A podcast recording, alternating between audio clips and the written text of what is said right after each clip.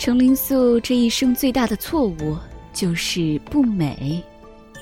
容色平平，肌肤枯黄，脸有菜色，头发黄稀干枯，身形瘦小。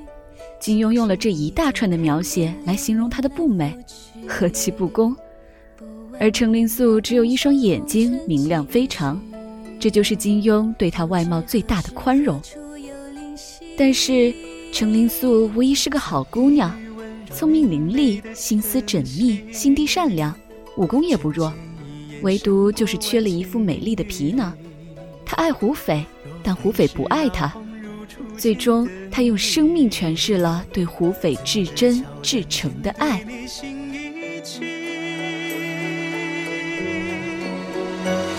待着的你是否值得我期许？无数时光的夏季。陈姑娘在《飞狐外传》的中间出场，一出场便牢牢地占据了全书的女主角位置。作为七星海棠的主人，独守药王的关门弟子，程灵素的使毒本领委实恐怖。可就是这么一个看上去不易亲近的女子，内心却十分的善良和开朗。因为担心胡斐和钟兆文中了血矮素的毒，程灵素故意指错路。使得湖中二人不至于在白天到达药王庄，血艾素的毒性在夜晚就会小一些。程灵素还慷慨地赠给解毒的兰花，幸好胡斐没有将兰花扔掉，否则一定会晕倒在药王庄门口。招待湖中二人吃饭的时候，程灵素将解药放在饭菜里，胡斐老实听话，不加提防，吃喝如常，因此没有中毒，反倒是处处小心的钟兆文。不肯饮食喝茶，结果中了窗边白花提壶香的毒，大醉不醒。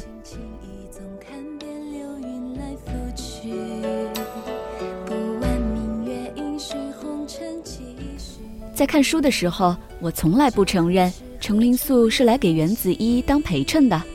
她虽然不漂亮，除了一双清澈有灵性的大眼睛，就只剩下暗淡的肤色，又黄又稀的头发。像是十四五岁的瘦弱的身材，他自己也说：“我丢完了镜子，随即就懂了，生来就是个丑丫头，就算没了镜子还是丑的。那井里的水面便是一面圆圆的镜子，把我的模样给照得清清楚楚。”我想，我不会懂他在心爱的人面前谈论自己外貌时的那份坦然和心酸，这份卑微是那么的真实。也是那么的勇敢。她不漂亮，没有与生俱来的幸运和幸福，也不怎么了解男人，但她聪明。她问胡斐：“幸亏这兰花好看，倘若不美，你便把它抛了，是不是？”胡斐没办法给她明确的答案，只是顾左右而言他。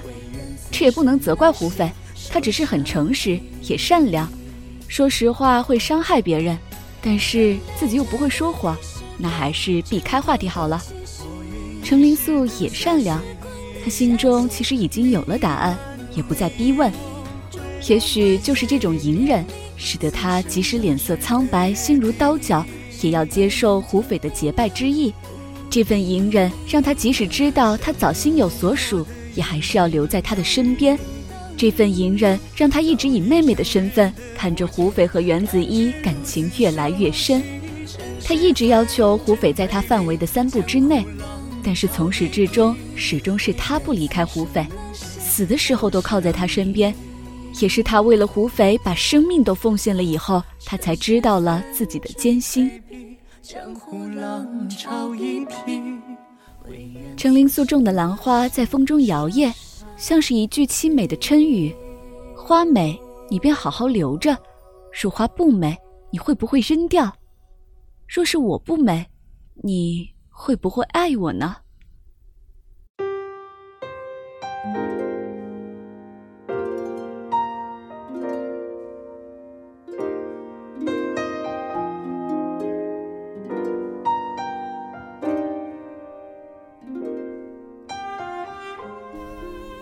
在去往北京的路上，胡斐提出要和程灵素结拜兄妹。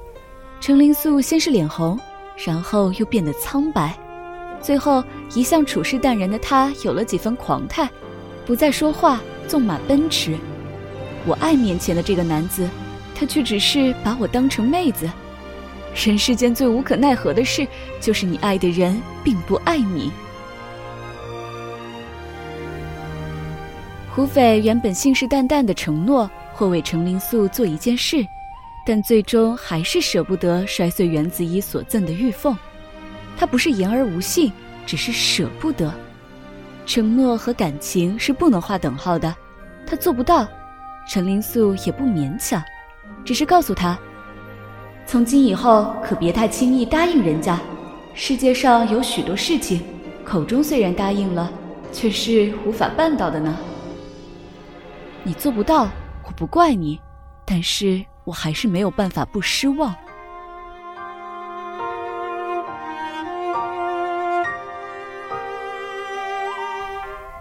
为了誓言，袁子一放弃了爱情，选择了与青灯相伴。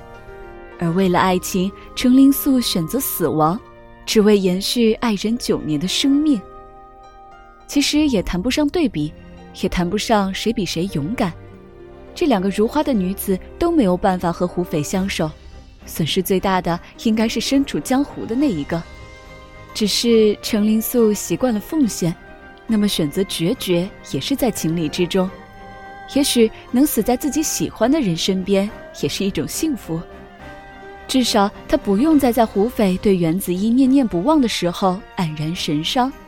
虽然我们永不能再见，但是也只有这样，你便再也不能忘记我。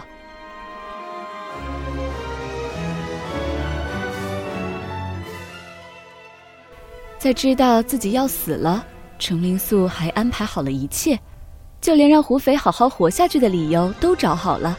他不离身的那支蜡烛燃尽。也代表他真正的从胡斐的生活中消失，也许这是他永远爱胡斐的一种方式，感谢胡斐曾经生过为他轻生的念头。只是当他想对他好的时候，他已经不在了。这可是所谓的“此情可待成追忆”。在《白马啸西风》里头，汉族姑娘李文秀深爱哈萨克族的小伙子苏普，可是阴差阳错。苏普后来爱上了同部族的阿曼姑娘。文章结尾有一个千古之问：如果你深深爱着的人，却深深的爱上了别人，有什么法子？可蓝经里没有答案，程林素也没有答案。从古到今，这个谜团都没有人能够解得开。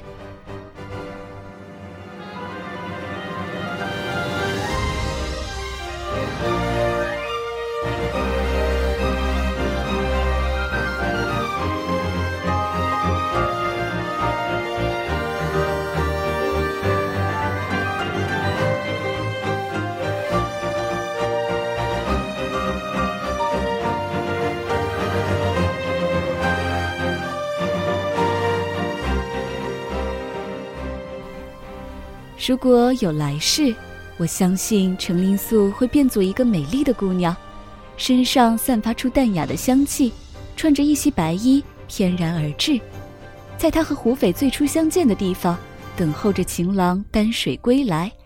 窗外斜阳淡淡，树叶被风吹起，带来前世的传说和今生的誓言。这一世，没有死亡；这一生，携手白头。